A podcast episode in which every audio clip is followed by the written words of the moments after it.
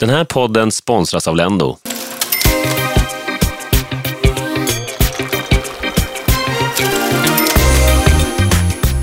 Hej och välkomna till eh, femte programmet av våran podd. Ja, precis. Och eh, det där klirret, eh, det, det, man gillar ju det där på något sätt. Ja, eller hur? Det, det händer något i kroppen när det Ja. mynt som rasar. Ja, Ja, du kanske bor en liten speltorsk i dig egentligen, sån här jack, eh, jackpot-klirr. Åh herregud, jag spelar ju så mycket poker om pengar på gymnasiet.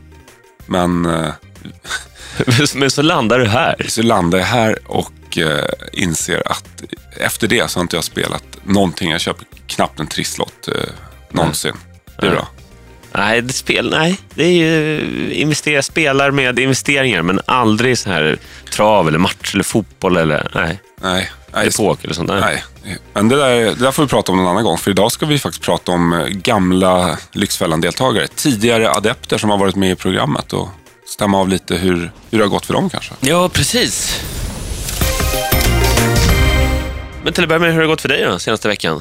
Hur har det gått? Ja, vi, vi, vi, vi är tillsammans rätt mycket i veckan, så det är inte så mycket nytt som du inte vet om tror jag. Men jag tycker Norrköpingsveckan var jäkla bra där. Intensiv. Vi var hjälpte den här barnfamiljen i Norrköping. Och det, Ja. det som jag nästan tycker var roligast, som sticker ut väldigt mycket med det, att eh, mitt under inspelningen så kommer en berg, bärgare, en bärgningsbil. Och chauffören var en gammal Lyxfällan-deltagare. Som Ja, dök upp. Det, det är liksom, det är, världen är väldigt liten Ja, det, ja, men det var häftigt. Han hade alltså flyttat från Stockholm till Norrköping. Det har gått ett och ett halvt år sedan han var med. Och eh, Det var väldigt kul att prata med honom. Få en pratstund. För han var, det var Janne som körde slambil. Kommer du ihåg honom? Han bodde Just det, i- skolbil i Kristineberg. Ja, precis. Ja. ja. Jag tror att han var med hösten, eller vintern 15-16 där. Ja, precis. Eh, Och eh, det var riktigt kul. För att han var väldigt rörd. Han, Ja, han, han sa till och med Lyxfällan räddade mitt liv. Nej, kul. Ja, Det är därför vi eh, verkligen lägger in allt vi kan Ja. för att göra vad vi kan. Och det var ju dessutom så, dagen efter sen när vi körde loppis i Norrköping, så eh, det tog Niklas, också en deltagare, det stora bayern fanset som vi eh, hjälpte för ett år sedan ungefär, som också kom dit, bara sken i ansiktet med sin... han bor i Norrköping. Han bor i Norrköping, ja. Det var det stora fotbollsfanet där och... Eh, Men vänta, jag blev för, förvirrad när du sa att han var bayern fans och så bor han i Norrköping. ja, kommer du inte ihåg honom? Jo. Ja, med drönare hade han Ja, köpt också. Ja, Niklas Bajen, han kom så glad, bara lös i ansiktet. Han såg så ut, han var ju rätt press, eller väldigt pressad när vi var där och jobbade med honom för ett år sedan. Och nu hade de ny lägenhet, han hade nytt jobb och det var eh, frid och fröjd. Alltså, du, du fick en pratstund med honom. Ja, lite som hastigast där. Men han mitt i köpte, han loppis. köpte han något på loppisen då? Nej, han stod vid sidan om, så det var faktiskt eh, en av våra fotografer som upptäckte honom där. Det är ju Ja, han. okej. Ja, vad kul. Ja, vi har ju många deltagare förstås som vi har hjälpt genom åren och eh, en av de vanligaste frågorna vi får ute på gatan är ju faktiskt det här, hur går det för dem ni har hjälpt sen, över tid? Mm. Klarar de sig sen när de blir släppta på egen hand eller faller de tillbaka?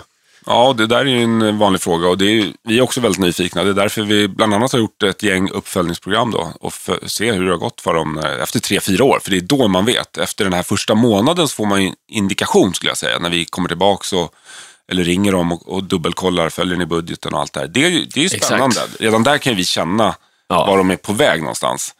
Men vi vet ju inte. Det är, det är lite för tidigt att säga självklart. Ja, det är ju de här första stegen, att man ser att de kommer in på rätt stig i alla fall, men sen har de ju oftast en väldigt lång resa kvar på egen hand. Men det är ju kul för vi får ju mycket hjälp av kvällstidningarna. De är ju också väldigt eh, nyfikna på att se hur det gick för gamla Lyxfällan-deltagare. Och eh, jag har en artikel här i Aftonbladet Plus.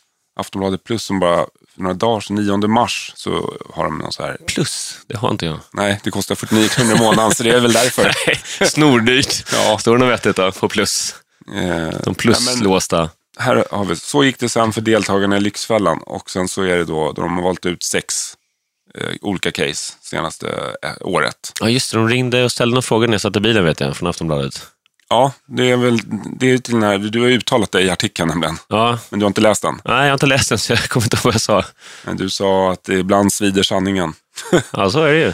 Ja, men jag blir så jävla eh, besviken här, för det är en kille som var med här, en ung kille, Fredrik, 21, från Bromma, kommer ihåg honom? Just det, just Han hade det. ju problem med spelen, han Ja, spelar det, ju. det var inte så länge sedan. Det var Nej, ett halvår ja, sedan. Ja, precis. Och eh, jag minns verkligen att jag gillade honom otroligt mycket. Ja, ja, ja. Jag tog honom till mig och satt och pratade med honom ganska mycket. under de dagarna som vi träffades. Så jag träffade ju hans mamma också, gjorde du det också? Ja, hans mamma också. Ja, ja precis. Mm, men Nej, han- men de, de är ju vettiga. Han hade ju fastnat lite i spelet där, eh, gaming. Lite, minst sagt. Eh, Tok-torsk var han. Jag Ja. träffade ju tre av hans bästa kompisar också. Jättesköna killar. Riktigt bra ungdomar som jag kände på något sätt att eh, jag, ville, jag ville att det skulle gå väl. För Ja. Både du och jag var ju så här... Ja, man- man- man kände för honom Man kände för honom, ja. Och han berättade mycket också. Saker som inte var med i programmet sen. Men lite hans bakgrund och, och lite sånt där. Men det var ju en riktigt bra kille som hade hamnat Ja, snett. Exakt, men lyssna på det här då. Därför blir jag så jävla besviken för att återgå till det, den här artikeln. Då säger, då har Aftonbladet frågat Fredrik här, vad- hur tyckte du, hur tyckte du det var att vara med i Lyxfällan och så vidare. Ja. Var det rätt att medverka, frågar de. Ja, det är svårt att säga, de vill ha bra TV. Den som inte känner mig och ser programmet får en annan uppfattning av situationen. De ställer vissa frågor som de vill få ut ett bra svar på. De vill också att det ska se drama- dramatiskt ut i TV. Okej. Eh, Men det är, det är ett bra sätt att få överblick över ekonomin, säger han. Mhm. Och sen vidare då. Han berättar att han inte lärde känna Patrik Grimlund och Magnus Hedberg bakom kulisserna. Det var tydligt för honom att duon var där för att göra sitt arbete framför kameran. De gör sina scener och sköter sitt. Det känns, som, ja, det känns som att de kör manuset och bryr sig inte så mycket om personen. Det är en känslokall kontakt man har med dem, säger Fredrik. Och det här är... För, Jag blir besviken alltså. Nej, men jag förstår inte. Jag- läste det två gånger och bara tänkte, läser jag rätt eller är det samma kille? För att vi hade ju tvärtom, men vi ju väldigt olika uppfattningar då. Vi vi hade ju en väldigt nära och varm kontakt och vi Man gillade ju honom. gillade ju honom. Så att Det här är som backstabbing när Aftonbladet ringer. Men jag, min hobbyanalys här är, jag tror att det inte har gått så jäkla bra för Fredrik efteråt. Och det här är hans sätt att på något sätt bli offer igen och skylla ifrån sig. Ja. För jag förstår inte varför han annars skulle göra så här. Och sen måste man ju då säga, bakom, att han inte lärde känna oss bakom kulisserna. Det finns inga kulisser i Lyxfällan. Exakt. What you see is what you get. Jag vet inte om han gjorde ville... sina scener, det låter ungefär som i teater. Någonstans är det ju så här också, att han...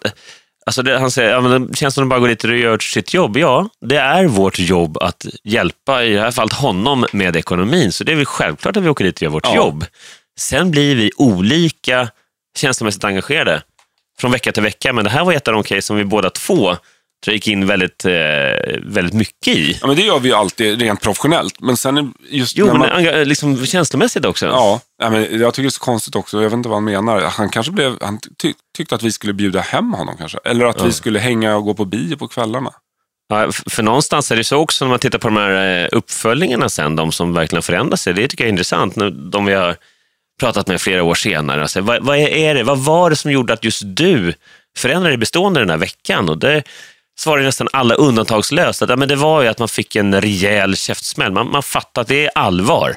Jag måste lägga om livsstil om jag inte ska köra fullständigt ner i diket. Ja, Och, och det, vi vet att det krävs, alltså sanningen svider. Det är verkligen så att ibland så behövs det lite kalla fakta. Ja. Och det, det, det är inget som blir, kanske man får kompisar av, men vi är ju där för att hjälpa de här människorna, för att, vi, Ja. för att det är vårt jobb och för att vi bryr oss också. ja precis. Men det blir så märkligt då när man...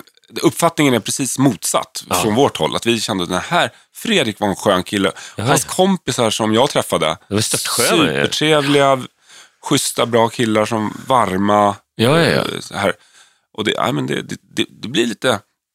Det blir lite, när man blir, jag, känner mig lite backstabbed. Ja, och det var ju speciellt en, hans närmaste kompis, jag vet inte, körde någon miniloppis där också i Bromma, men, som, han hade väl till och med anmält honom, så att han hade verkligen en kompis som ställde upp. Det var, Ja.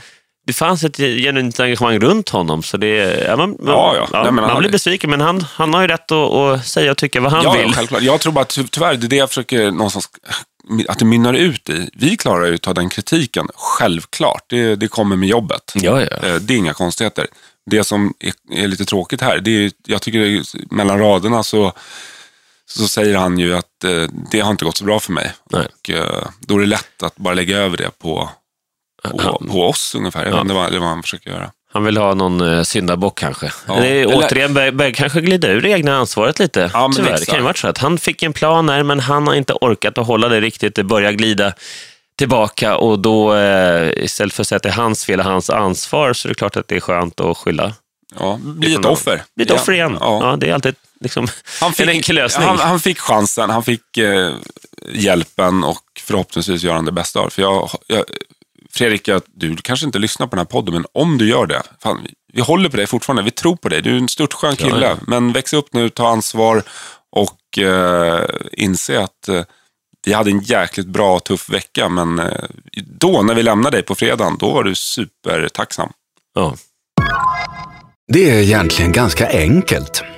Har du flera mindre lån, krediter eller avbetalningar som du betalar höga räntor på? Låt Lendo hjälpa dig att samla ihop dem till ett enda lån. Så kan du få lägre ränta. Det kan du spara tusenlappar på. Kolla in på lendo.se redan idag. Men jag måste säga, det här, det här är en intressant företeelse. Vi har ju varit med om det här eh, vid några tillfällen genom åren med Lyxfällan också. Eh, jag tänker, ja, men deltagare som har hjälpt, att de någonstans eh, säger en sak när kamerorna är på.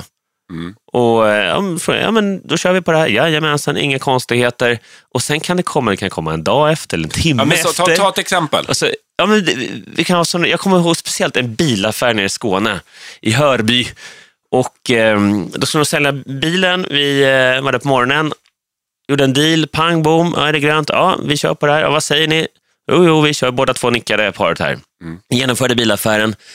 Och sen, vi kom tillbaks till eh, deras bostad där ute, så då kommer hon och frågar, så här, Vänta. men du, vänta, hur, ska jag ta mig, hur ska jag ta mig till jobbet nu? Och det var när kamerorna var avstängda menar du? Då var kameran avstängd och så frågade hon mig så här, hur ska jag ta mig till jobbet? Ja, det finns alla, vi har tittat, vi, det är inte så att vi kommer och skälper eh, någons situation. Vi hjälper ju, men det kan innebära att vi tar bort vissa bekvämligheter för att få ju spara pengar Ja, helt men de enkelt. fick ta bussen eller vad det var. Precis, och gå upp klockan fem på morgonen. Ja, då är det så. Men då är det så roligt att man inte säger det när kamerorna rullar. Ja, Då, att, då höll de med att ja, men det är inga Ja. konstigheter, vi vi säljer den. Precis, det är ingen konstighet. Men det går bra, vi säljer den. Men de kanske trodde att ungefär att ja, men nu säljer vi den för att det är på tv, men sen får vi nog tillbaka den.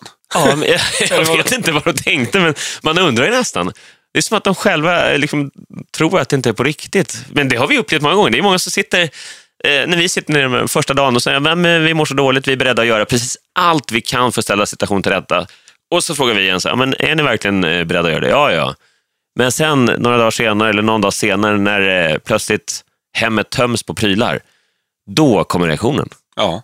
Det är som att det är först då man förstår att det här är på riktigt. Nu händer det här på riktigt. Och då ser man ju att eh, de kanske inte var förberedda på att göra allt som krävs. Nej, För det är många gånger ändå som vi har fått dra fram fullmakten och säga vi kan genomföra den här försäljningen. exakt. Men jag tror att det är något. Det är en sak att- tänka det i teorin, det är något annat att se när det faktiskt händer. Sen är det ju så, vi vet ju också när många av våra gamla adepter, deltagare i Lyxfällan, eh, som vi har stött på senare, de har ju, eller jag minns faktiskt just i ett fall, där eh, det var en man som sa, Patrik, den där veckan när ni var hemma hos mig för tre år sedan, det var den värsta veckan i mitt liv. Det var så jobbigt, det var så knäckande, det var så tufft.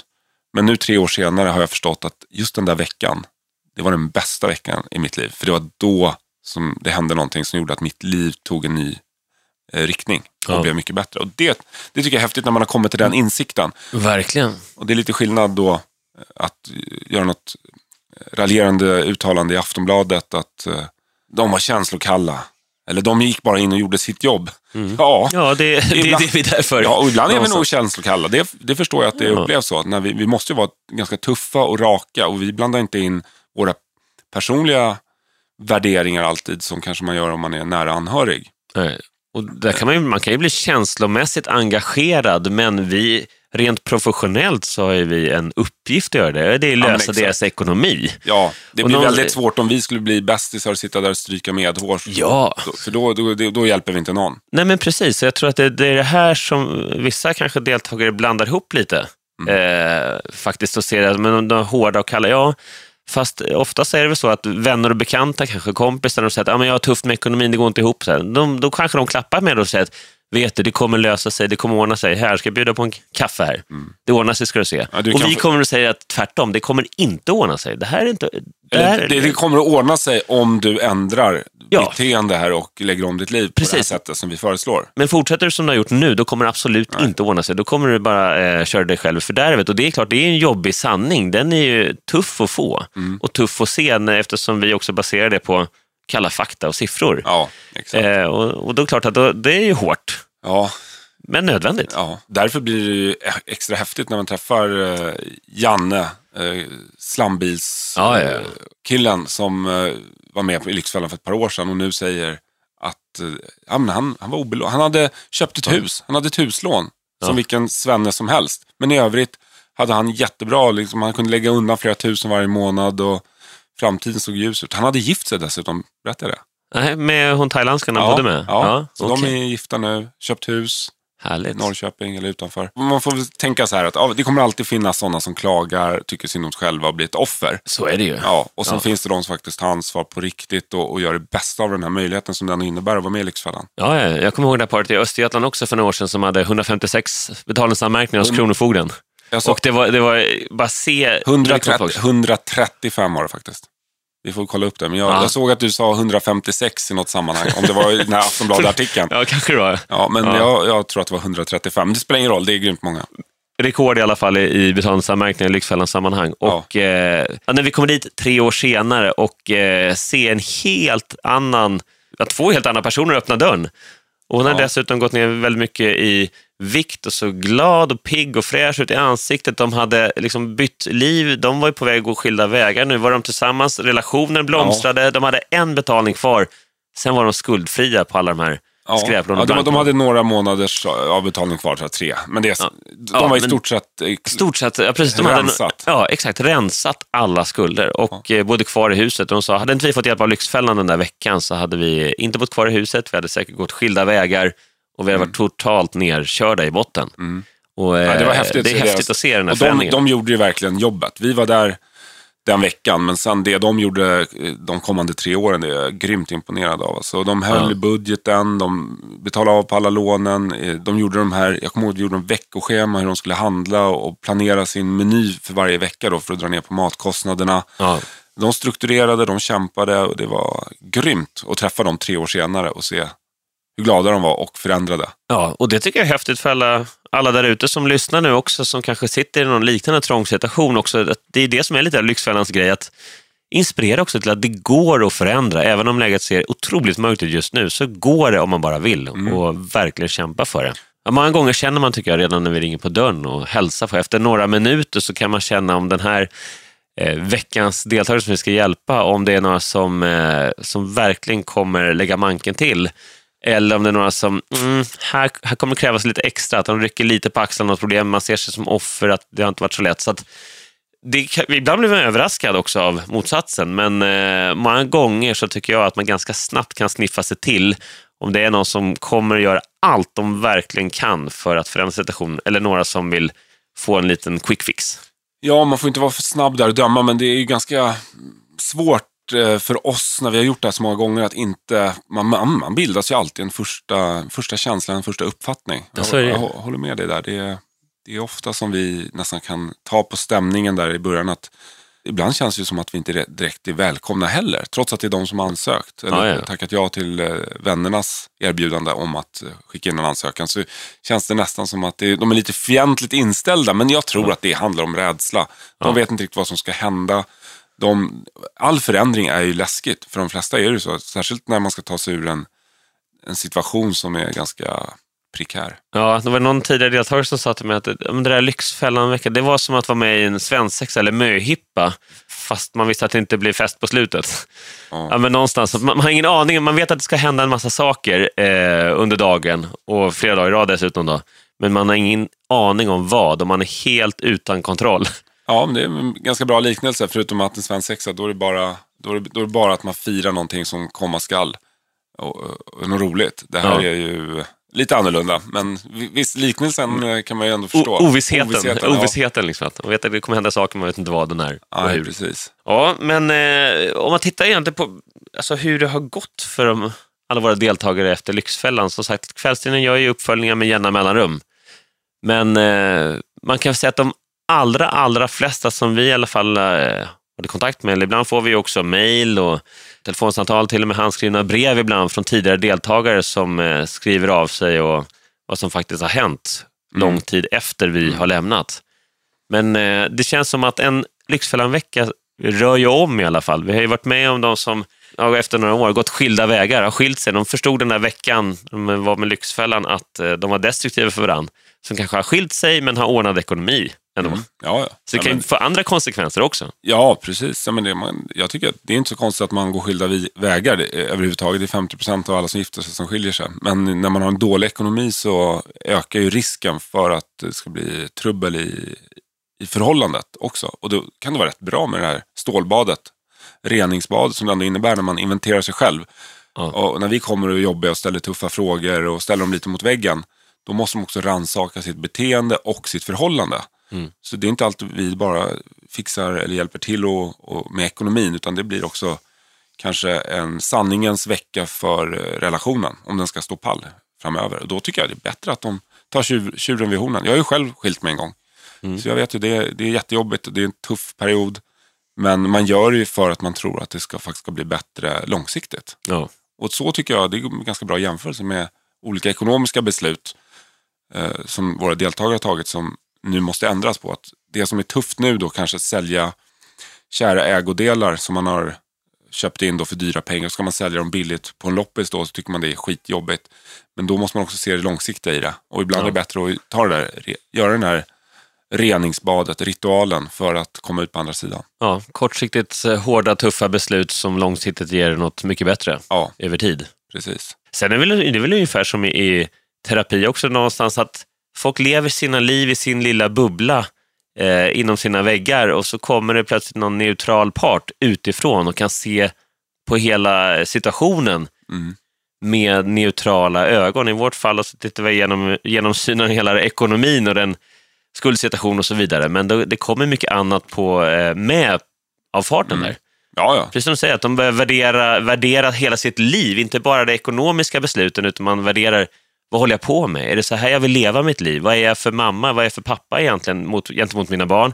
Vad är jag för partner gentemot min man eller Ja. fru och så vidare. Så att, Ja, men ekonomin är ju inte i- det blir mer. ja, den- är ju inte en isolerad fråga. Den påverkar alla delar i livshjulet. Ja. Den påverkar ju relationen med sin partner, eh, sina barn, vad man har för jobb, vad man, vill, vad man har för drömmar. Och, eh, och hälsan inte minst, ja. både fysisk hälsa och psykisk hälsa. Vi har ju sett många som, precis, som, som använder ångesten, kanske den ekonomiska ångesten till att man börjar trösta, äta eller eh, ja, ja, helt andra, får helt andra konsekvenser. Ja, eller spela. Eller, ibland är det hönan eller ägget som kom först, men det är väldigt ofta vi ser samband mellan dålig ekonomi, dålig hälsa eh, och att man mår dåligt. Det går det runt, runt. En del spelar för att fly vardagen. Eller så är det spelandet som har gjort att ekonomin har blivit dåligt. Samma sak med, vi har ju sett eh, familjer med matkostnader på 20 000 i månaden och, då, och då är det inte hälsosam mat bara heller. Nej. Ja, men det som det unnar sig lite lördag hela veckan för att slippa tänka på de här jobbiga problemen. döva någonting som, Precis. så blir det bara ännu värre. Och där känner jag, det är, det är därför vi också tar in psykologer, terapeuter och så vidare i programmet. För att vi, vi är inte experter på, på allt. För, och vi kommer ju, vi berör ju, vi kommer in så tätt in på deras liv. Ja. Och det är så mycket annat som dyker upp. Jag tycker det är ofta som de berättar saker för oss i, som faktiskt inte kommer med på tv. Nej. Det finns bara 44-45 minuters sändningstid när man har tagit bort reklamen. Och då, för att historien också ska hålla ihop så kanske det inte är relevant då. Det, de har berättelser om deras barndom eller Precis. vad som har hänt i deras förra förhållande. Någon som har varit eh, väldigt taskig och behandlat illa och det har påverkat självkänslan. Och Ja. Det är inte alltid man får eh, hela storyn bakom. Det, men vi får ju ofta det på plats. Och därför så, så är det ju så att det, det som visas i tv, det, det, det är en, en sanning.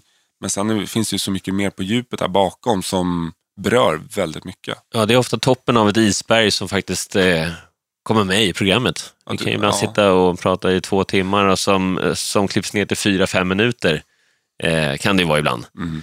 Sen är det ju många gånger så också, just de här gamla erfarenheterna som eh, har byggt upp liksom ett, ett beteendemönster som man personen i fråga vet att det egentligen är destruktivt eller fel, men kan liksom inte bryta det på egen hand ändå. Symptomen kan ju vara att man ha- hanterar pengar på ett dåligt sätt. Men problemet kan ju vara något mycket mer eh, djupt Ja. rotat sen barndomen.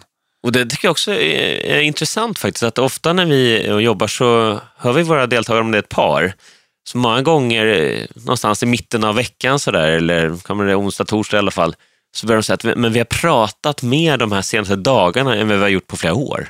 Ja. Att många, att det, det händer någonting. När man liksom, det kan vara ganska skönt, man kanske har levt med fasad, inte bara gentemot omgivningen, utan gentemot varandra också. Att Och mot sig väldigt- själva. Ja, mot sig själva, liksom, precis. Att man ljuger för sig själva. Ja. Alltså, förlösande, hur förlösande det kan vara att bara lägga korten på bordet, de får en klar bild, så här ser det ut. Ja, oftast otroligt tuff situation, väldigt jobbigt, men väldigt förlösande bara att veta. att ja. inte behöva hymla med någonting, utan bara så här är det. Ja. Face it. Det är som att antagligen dra av sig en ryggsäck på 30-40 kilo och bara känna, åh vad skönt, nu, eh, nu är det gjort. Nu, Ja. nu kan det bara bli bättre. Ja, men exakt. Så även om, istället för att gömma posten och försöka fly från problemet så vet man, nu vet jag att det är 491 377 kronor man har i skuld Ja. och så behöver vi jobba på att få bort det där. Det är och bara väldigt- det är skönt. Det där med öppna post också, det ser vi ganska ofta. att Många i Lyxfällan gömmer posten eller lägger in den i, i en låda och låter den ligga där, öppnar dem inte ens. Och det där fenomenet har jag nu förstått med åren i Lyxfällan, att det där är inte alls bara de som har det tufft med ekonomin. Jag vet flera som har bra inkomster och en till synes i alla fall bra ekonomi. Men som har ett motstånd mot det här med räkningar och kuvert. Att, att det är så jobbigt, att det tar emot i så många hem. Vad tror du det handlar om? Ja, jag undrar vad det är. Men det är väl någon slags... Eh, jag tror, tror det är här måste. En del får lite ångest av alla måsten. Det kan ju vara ett sånt där måste. Man måste ju faktiskt sprätta upp de där kuverten och betala Ja. sina räkningar. Ja, och något som eh, tickar i tiden. Om man inte gör det så får det konsekvenser. Jag tror att det kan finnas en sån där motstånd mot måsten helt enkelt. Ja. Som, som blir lite men det har ju vi också. Så är det ju med, det, där kan man känna igen sig själv. Liksom. Det är på massa olika plan. Man skjuter upp eh, städning eller träning eller vad det kan vara. För att man känner att man inte vill just då, utan Nej. det är mer ett måste. Men med räkningar, så själv, jag tycker inte det är speciellt kul såklart. Eh, Vem gör det? Men däremot... Är du helt någon- ärlig nu? Ja. Men jag är helt paranoid. Jag vill inte få eh, påminnelse. Jag vill inte få någon inkasso. Nej. Jag är paranoid. Nej, så- Jag vill dubbelkolla att det är betalt.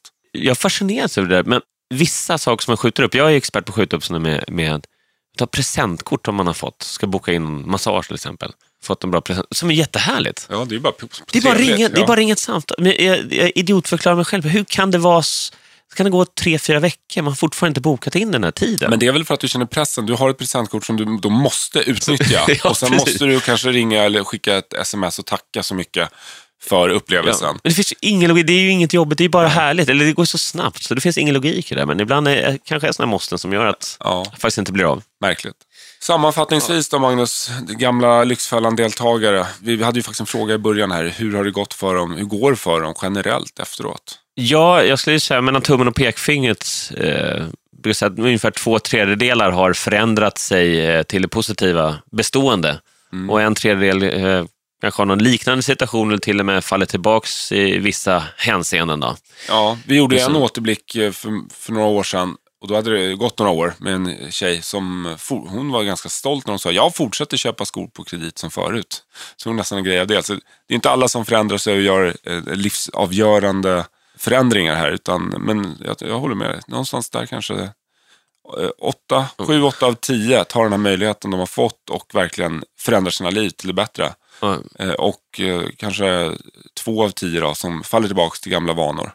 Jag skulle säga att jag tror inte det är möjligt att ens få alla att eh, faktiskt förändras över tid. För en, för en del människor så har också en annan livsuppfattning lite så att, ja, men vadå, jag, eh, det är mitt liv, man vet aldrig vad som händer. En del har ju den eh, livsfilosofin att man ska leva mycket mer idag än för morgondagen och andra lever alldeles för mycket i morgondagen och för lite idag. Så att Ja. vi försöker väl få de flesta att hitta någon bra och sund mix av de där två Balans. balans Ja.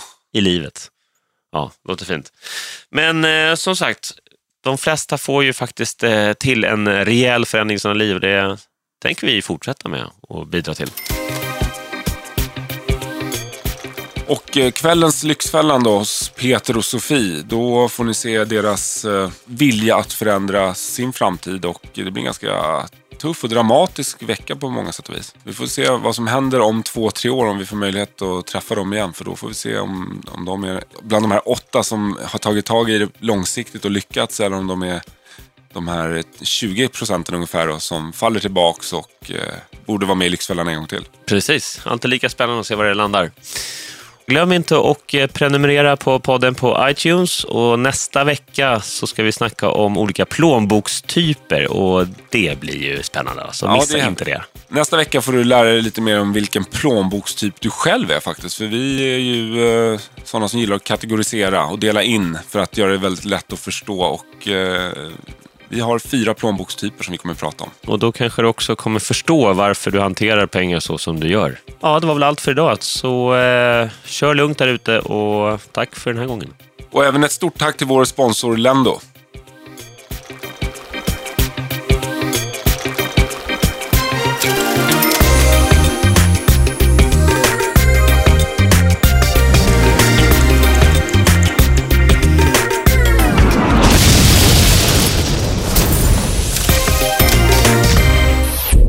listeners of I Like Radio. I Like Radio.